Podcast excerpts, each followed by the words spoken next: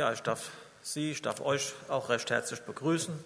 Ich freue mich, dass ich wieder eingeladen bin, die Predigt zu halten. Und ich glaube, wir haben in zwei, drei Wochen wieder ein Seminar in, äh, in den Herbstferien, ähm, in den hessischen Herbstferien äh, über das Johannesevangelium. Ich darf schon recht herzlich einladen. Das wird wieder ein Mittwochabend sein. Ich glaube in drei Wochen. 14. Oktober. Ja, die Predigt geht über Psalm 91. Wer unter dem Schirm des Höchsten sitzt und unter dem Schatten des Allmächtigen bleibt, der spricht zum Herrn meine Zuversicht und meine Burg, mein Gott, auf den ich hoffe. Denn er errettet dich vom Strick des Jägers und von der verderblichen Pest. Er wird dich mit seinen Fittichen decken und Zuflucht wirst du haben unter seinen Flügeln. Seine Wahrheit ist Schirm und Schild dass du nicht erschrecken musst vor dem Grauen der Nacht, vor den Pfeilen, die des Tages fliegen, vor der Pest, die im Finstern schleicht, von der Seuche, die am Mittag Verderben bringt. Wenn auch tausend fallen zu deiner Seite und zehntausend zu deiner Rechten, so wird es doch dich nicht treffen. Ja, du wirst es mit eigenen Augen sehen und schauen, wie den Gottlosen vergolten wird. Denn der Herr ist deine Zuversicht, der Höchste ist deine Zuflucht. Es wird dir kein Übel begegnen und keine Plage wird sich deinem Hause nahen. Denn er hat seinen Engeln befohlen, dass sie dich behüten auf allen deinen Wegen, dass sie dich mit Händen tragen und du deinen Fuß nicht an einen Stein stoßest. Über Löwen und Ottern wirst du gehen und junge Löwen und Drachen niedertreten. Er liebt mich, darum will ich ihn erretten. Er kennt meinen Namen, darum will ich ihn schützen. Er ruft mich an, darum will ich ihn erhöhen, hören. Ich bin bei ihm in der Not. Ich will ihn herausreißen und zu Ehren bringen. Ich will ihn sättigen mit langem Leben und will ihm zeigen mein Heil. Amen. Ja, der Psalm 91 ist, wie so viele Psalmen, ein Psalm der Ermutigung erster Klasse. Psalm 91 wurde in vielen Lieder nachgedichtet. Wir haben heute Morgen ja auch schon einige gehört. Moderne Lieder, his, äh, äh, ältere Lieder. Ein feste Burg ist unser Gott beispielsweise. Ich habe daheim einmal nachgeguckt im, äh, in, in der Gesamtausgabe von Paul Gerhardt. Die habe ich nämlich zu Hause. Alle Lieder von Paul Gerhardt und auch Paul Gerhardt hat Psalm 91 nachgedichtet. Ich lese nur mal eine Strophe daraus vor. Wer unterm Schirm des Höchsten sitzt, der ist sehr gut bedeckt. Wenn alles donnert, kracht und blitzt, bleibt sein Herz unerschreckt. Er spricht zum Herrn, du bist mein Licht, meine Hoffnung, meine Zuversicht, mein Turm und starke Feste. Du rettest mich von Jägers Strick und treibst des Todes Netz zurück und schützest mich aufs Beste. Also wunderbare Verse. Jetzt wollen wir uns aber diesen Psalm einmal etwas genauer ansehen unter dem Motto unter Gottes Schutzschirm. Und da fragen wir erstens, wer steht eigentlich unter diesem Schutzschirm? Zweitens, wie sieht der Schutzschirm eigentlich aus? Und drittens, wie wirkt denn dieser Schutzschirm? Also erstens, wer steht unter dem Schutzschirm? Jetzt könnte man sagen, alle Menschen oder die ganze Welt. Das ist nicht verkehrt. Gott hat die Welt erschaffen und er hat sie nicht nur am Anfang erschaffen und dann hat er sie quasi entlassen, sondern er erhält die Welt von einem Augenblick zum nächsten. Bis auf den Tag seiner Wiederkunft, dann wird er die Welt auch vollenden. Also es könnte kein Atheist hergehen und sagen, es gibt gar, gar keinen Gott, wenn Gott ihn nicht geschaffen hätte. Auch Atheisten werden, obwohl sie das natürlich leugnen, von ihrem Schöpfer im Dasein erhalten. Es heißt sogar in einem anderen Psalm, du hilfst Menschen und Tieren. Also selbst der Tierschutz ist mit eingebaut. Und in äh, Johannes 3, Vers 16 steht, also hat Gott die Welt geliebt Da steht das Wort Kosmos. Er hat das Gesamt, den gesamten Kosmos geliebt. Falls es irgendwo auf fernen Planeten noch Leben geben sollte, wir wissen es nicht, aber dann ist nichts, was außerhalb der Liebe Gottes steht. Aber hier in diesem Psalm ist eine spezielle Führung gemeint. Ein Spezialschutz, der denen zugesprochen wird, die im Glauben mit dem Herrn verbunden sind und die sich im Gebet an ihn wenden. In Vers 14 und 15 heißt es, er liebt mich, das spricht Gott, das ist eine wörtliche Gottesrede. Also der Beter dieses Psalms liebt mich, darum will ich ihn erretten. Das heißt, der Beter dieses Psalms hat eine persönliche Beziehung zum Herrn, zu Gott. Er liebt mich. Und dann heißt es, er kennt meinen Namen. Das ist ganz wichtig, dass wir Gott mit Namen anrufen. Wir beten zu Gott nicht im Namen von Gott, sondern wir beten im Namen Jesu, im Namen von Jesus. Und das ist ganz wichtig. Das war mir früher nie klar. Ich habe immer zum lieben Gott gebetet und dann habe ich einmal gelesen, und das hat mich sehr beeindruckt, wenn jemand hinter dir herruft, hallo, hallo Mensch, dann drehst du dich vielleicht gar nicht um. Aber wenn dich jemand mit Namen ruft, sofort reagiert man. Und so ist das auch mit dem Namen Gottes. Mit, er kennt meinen Namen. Wir rufen den Namen Jesus an und im Namen Jesus ist große Kraft. Und das kann ich nur als Empfehlung weitergeben, wenn du richtig unter Druck stehst. Bet nicht einfach nur lieber Gott, sondern bete zu Gott im Namen Jesus, von Jesus. Oder gleich zu Jesus Christus, Jesus, hilf mir. Jesus, errette mich. Und bete Gott im Namen Jesus an. Jesus höchster Name. Ein wunderbares Anbetungslied. Er kennt meinen Namen. Er ruft mich an, deshalb will ich ihn erhören. Und dagegen in Vers 8, in Vers 8 steht Menschen, die ohne Gott leben, Du wirst es mit eigenen Augen sehen und schauen, wie den Gottlosen vergolten wird. Und Gottlose, das sind Menschen, die ohne Gott leben. Ich würde mal so sagen, das sind rücksichtslose Egoisten. Wobei jetzt nicht jeder Atheist ein rücksichtsloser Egoist ist. Aber ein gottloser Mensch ist ein Mensch, der aktiv gegen, gegen Gott lebt. Rücksichtslos. Auf dem Ego-Trip dem es völlig egal ist, ob er mit seinen Worten oder mit seinen Taten anderen Menschen schadet, der lebt, als gäbe es keinen Gott, der soll sich nichts vormachen, er steht nicht unter dem Schutz Gottes, sondern er hat mit dem Gericht Gottes zu rechnen. Also hier ist der Schutz Gottes denen zugesprochen, die mit Gott leben die Gemeinschaft mit ihm haben, die ihn lieben, die seinen Namen kennen und die mit ihm unterwegs sind, die in seiner Nachfolge stehen. Man könnte auch sagen, die glauben. Und Glauben ist vertrauensvolle Beziehung. Im Glauben gehörst du zu Gottes Volk. Ja, noch viel mehr. Im Glauben bist du ein Kind Gottes. Deshalb könnte man auch sagen, unter diesem speziellen Schutz Gottes stehen Gottes Kinder. Also Gott liebt die ganze Welt und ich bin überzeugt, dass kein Mensch über die Welt geht, den Gott nicht liebt, auch wenn er noch so krumme Wege geht. Aber seine Fürsorge gilt seinen Kindern.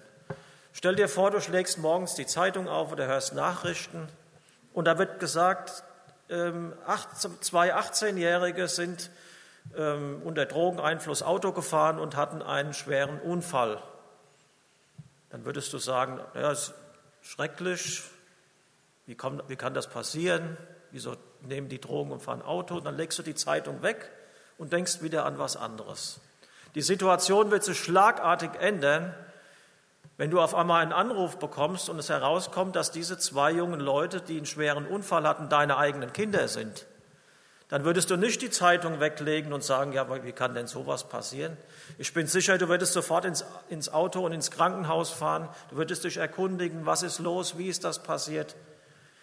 Also das ist ein großer Unterschied, ob du von Menschen liest, die du nicht kennst, oder ob du von deinen eigenen Kindern hörst. Und so ist das bei Gott auch.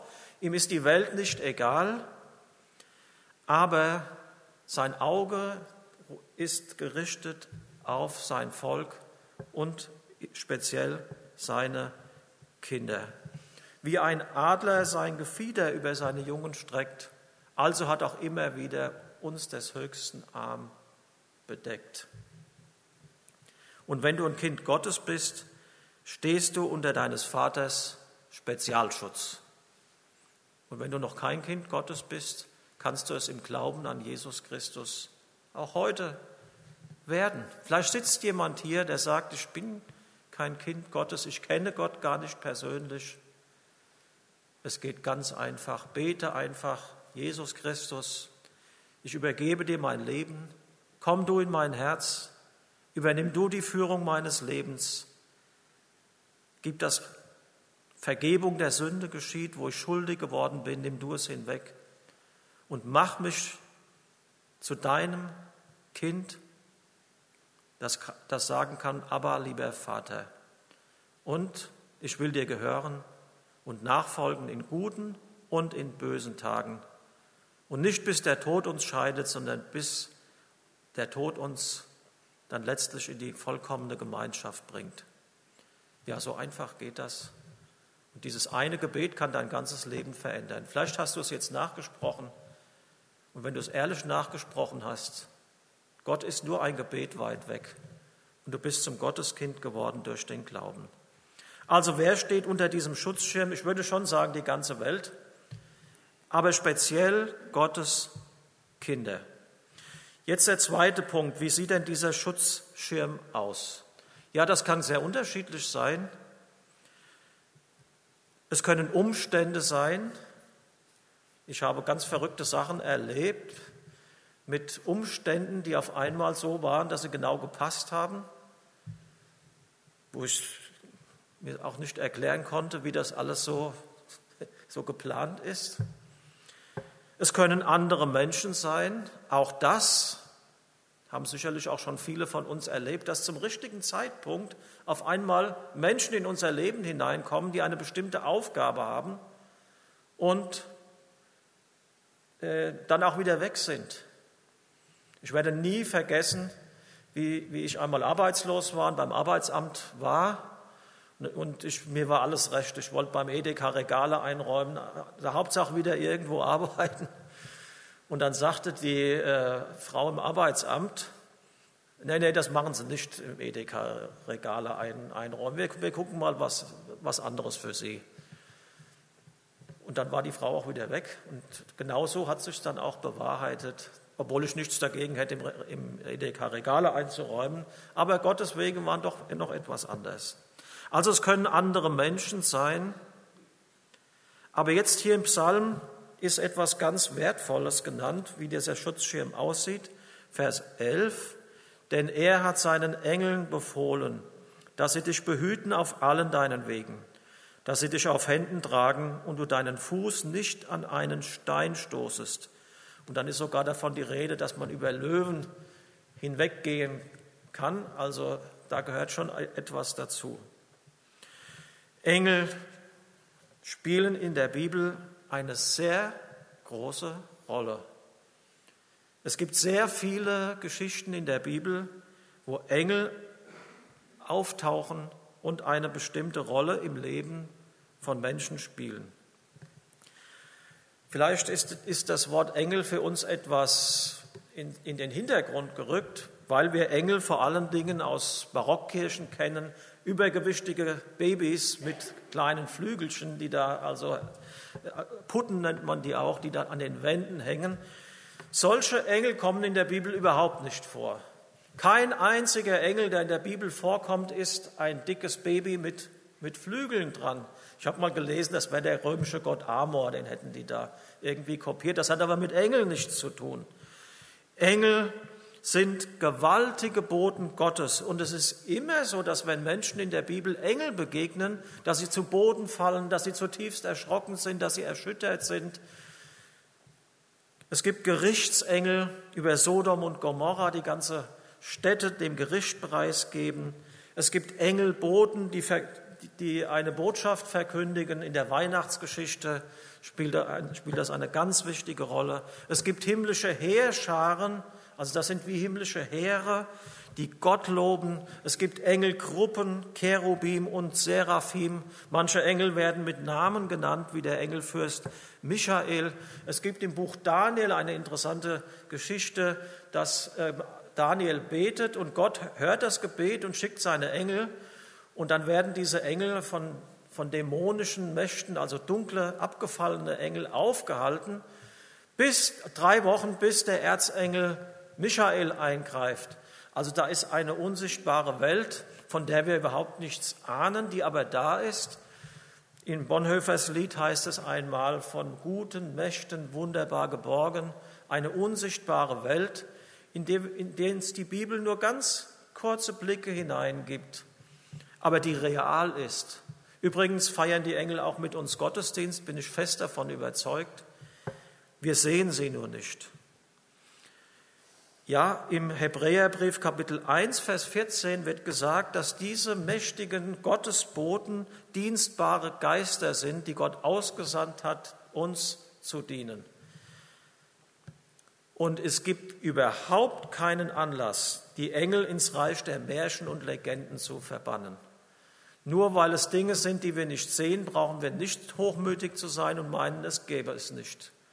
Es gibt eine unsichtbare Welt und ich gehe sogar noch einen Schritt weiter, die viel realer ist als das, was wir hier in unserem Raum und Zeit wahrnehmen und sehen.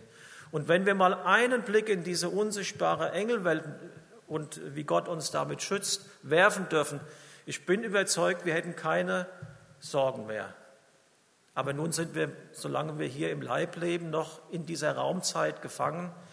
Und dann kommen natürlich die Sorgen, es kommen die Zweifel, aber ich bin überzeugt, wenn wir in die unsichtbare Welt blicken könnten, dann würden wir Dinge sehen, die uns also aus den, äh, also im positiven Sinne, aus dem Sorgenkonzept herausbringen würden. Vielleicht denkst du, ich bin einsam, du bist es nicht. Also ich selbst hatte noch nie bewusst Engelbegegnungen, aber es gibt glaubwürdige Zeugnisse von Menschen, die mit Engeln Erfahrungen hatten. Eine davon will ich kurz erzählen. Sie stammt von äh, der, einer Diakonisse, Schwester Helene aus Köln. Die hat ein Buch geschrieben über ihre Arbeit äh, mit den Prostituierten in Köln. Es war eine ältere Diakonisse, die ist dann in die Bordelle gegangen und hat sich um die äh, Prostituierten gekümmert. Und diese Frauen sind völlig kaputt die meisten zumindest, seelisch und körperlich kaputt. Und sie hat mit ihnen geredet, sie hat Seelsorge angeboten und manche von ihnen haben sogar den Weg raus aus dieser Szene gefunden. Nun kann man sich vorstellen, dass Schwester Helene, das war in den 80er Jahren, nicht nur Freunde hatte im Rotlichtmilieu, im Gegenteil, ähm, man bekommt es dann mit den Zuhältern zu tun, wenn man versucht, die Mädels da irgendwie rauszukriegen. Und so wurde ein Kommando auf Schwester äh, Helene angesetzt, die ihr offenbar mal eine ordentliche Abreibung verpassen sollten. Und dann beschreibt sie das selbst in ihrem Buch. Sie war abends noch lange äh, im Gespräch gewesen, hatte Seelsorge und ist erst gegen Mitternacht dann raus auf die Straße gekommen. Sie musste durch eine dunkle Nebenstraße gehen und auf einmal haben sich ihr, hat sich ihr ein Schlägertrupp in den Weg gestellt die offenbar den Auftrag hatten, ihr einen Denkzettel zu verpassen. Und dann wurde sie schon äh, gestoßen, sie fiel hin. Und in dem Moment, schreibt sie, kamen eine ganze Anzahl von Männern mit, mit äh, Jacken und Kapuzen um die Ecke. Ähm, der eine half äh, Schwester Helene wieder auf und der andere sagte, wir rufen jetzt die Polizei. Und dann haben diese, diese Männer, die sich ihr in den Weg gestellt haben und sie fertig machen wollten, die haben Reis ausgenommen Und Schwester Helene sagte, dann auf einmal waren diese Männer, die ihr da aufgeholfen haben, auch wieder verschwunden. Jetzt kann man natürlich sagen, gut, vielleicht waren es tatsächlich Menschen aus Fleisch und Blut, die zufällig vorbeikamen. Aber Schwester Helene war überzeugt, dass Gott seine Engel geschickt hat und ihr aus dieser schwierigen Situation herausgeholfen hat. Es gibt noch viele andere Zeugnisse, wo Menschen bedroht wurden und auf einmal nahmen die Verbrecher aus. Und äh, später kam heraus, dass diese Verbrecher ausnahmen, weil sie auf einmal Bodyguards gesehen haben, also einen Schutztrupp. Und diese, dieser Schutztrupp war aber für die Person, die überfallen wurde, unsichtbar. Ja, wem das jetzt alles zu schwammig ist, noch eine Sache aus der Bibel. Der Prophet Elisa ist mit seinem Diener eingekesselt in der Stadt Dothan und die feindlichen Heere der Aramäer lagern sich um die Stadt und dieser Diener, der zittert vor Angst, dass die Stadt eingenommen wird und geplündert wird und gemordet wird. Und dann betet der Prophet Elisa, Herr, öffne ihm die Augen, dass er sehe. Und dann bekommt dieser Diener tatsächlich so etwas, was ich vorhin sagte, einen Blick in die unsichtbare Welt. Und er sah das Engelheer um das Heerlager der Aramäer herum. Und dann sagt Elia, derer, die bei uns sind, sind mehr als derer, die bei ihnen sind. Und dann wird dieses ganze Heer der Aramäer verwirrt. Also lest das einmal nach im zweiten Könige Kapitel 6. Also es gibt diese Engel und ich will euch Mut machen. Wenn du denkst, ich bin allein, ich habe niemanden, der mir hilft, es sind mächtige Helfer zu deiner Seite. Und ich behaupte mal, dass kein Mensch und kein Umstand dir so mächtig helfen können, wie die dienstbaren Geister, die Engel, die Gott aussendet, uns zum Schutz und dir zur Hilfe. Und jetzt lasst mich noch zu einem letzten Punkt kommen. Wie wirkt denn dieser Schutzschirm? Denn wenn man diesen Psalm liest, könnte man ja zum Ergebnis kommen, naja, also wer Gott liebt, wer mit Jesus verbunden ist, wer mit Jesus unterwegs ist, der müsste doch eigentlich ohne größere Schwierigkeiten durchs Leben kommen. Es wurde jetzt auch oft zitiert in Corona-Zeiten mit der Pest, also wenn tausend fallen zu deiner Rechten und zehntausend, dann wird es dich doch nicht treffen. Ist das nicht etwas rosarot? Ein Leben als Christ, wenn Probleme kommen, die werden dann sofort beseitigt. Und tatsächlich gibt es auch Prediger, die das lautstark verkündigen. Christen werden nie krank. Und wenn sie krank werden und im Glauben beten, dann werden sie auch gleich wieder gesund. Oder Christen kann eigentlich kein Unglück treffen, denn die Engel sind ja da und sie reißen die Christen gleich wieder raus. Es läuft eigentlich quasi alles glatt. Und wie oft wurde auch schon dieser Vers, wenn es zehntausend zu deiner Seiten und tausend zu deiner Rechten fallen, wird es doch dich nicht treffen. Und dann ist die Person doch gestorben, obwohl sie gläubig war und obwohl sie Christ war dann hat der Christ, obwohl er Jesus geliebt hat und alles richtig gemacht hat, dann doch seinen Arbeitsplatz verloren. Und die Bibel ist ja auch voll mit Geschichten dieser, dieser Art. Ja, ist der Psalm dann falsch? Ich würde sagen, nein. Man muss ihn nur im Zusammenhang mit der ganzen Schrift verstehen. Die Bibel lehrt überhaupt nicht, dass wenn du mit Jesus unterwegs bist, alle Probleme auf einmal verschwunden sind. Und wenn du es nicht glaubst, dann fragt mal Geschwister aus Ländern, in denen es gefährlich, in manchen Ländern sogar lebensgefährlich ist, Christ zu werden, in denen Leute so ein Gebet, wie ich das vorhin gesprochen habe, nachbeten und dann erfahren, sie kriegen nicht weniger Probleme, sondern sie kriegen einen ganzen Haufen Probleme dazu, die sie vorher gar nicht hatten die werden aus den Familien ausgestoßen, die werden verfolgt. Wir hatten jetzt im Sommer im Bibelseminar den äh, Yassir Erik, oder Erik, nee, Yassir Erik, einen äh, Christen aus dem Sudan, Er ist in einem streng muslimischen äh, Umfeld groß geworden. In der Koranschule musste er den Koran auswendig lernen. Und er, er kam durch einen gläubigen Onkel, der im Geheimdienst gearbeitet hat und dann auch rausgeflogen ist, zum Glauben an Jesus Christus. Und er beschreibt in seinem Buch, dass er seit dieser Zeit ein Problem nach dem anderen bekommen hat, das er vorher gar nicht kannte. Er landete dann auch einige Monate im Gefängnis. Also kein Wohlfühlevangelium, sondern es gilt, und das ist mir ganz wichtig, denen, die Gott lieben, müssen alle Dinge zum Besten dienen. Stand Josef unter Gottes Schutzschirm, als ihn seine Brüder verkauft haben? Ich hoffe, ihr kennt die Geschichte von Josef und seinen Brüdern stand Josef unter dem Schutzschirm Gottes, als die Frau von Potiphar ihn verklagt hat, er hätte sie vergewaltigt, obwohl er gar nichts getan hat. Stand Josef unter dem Schutzschirm Gottes, als er im Gefängnis landete und dort jahrelang vergessen wurde? Man könnte auch noch weiter fragen, stand Martin Luther unter dem Schutzschirm Gottes, als man ihn auf die Wartburg geschafft hat und er dort quasi auf dem Abstellgleis gelandet ist?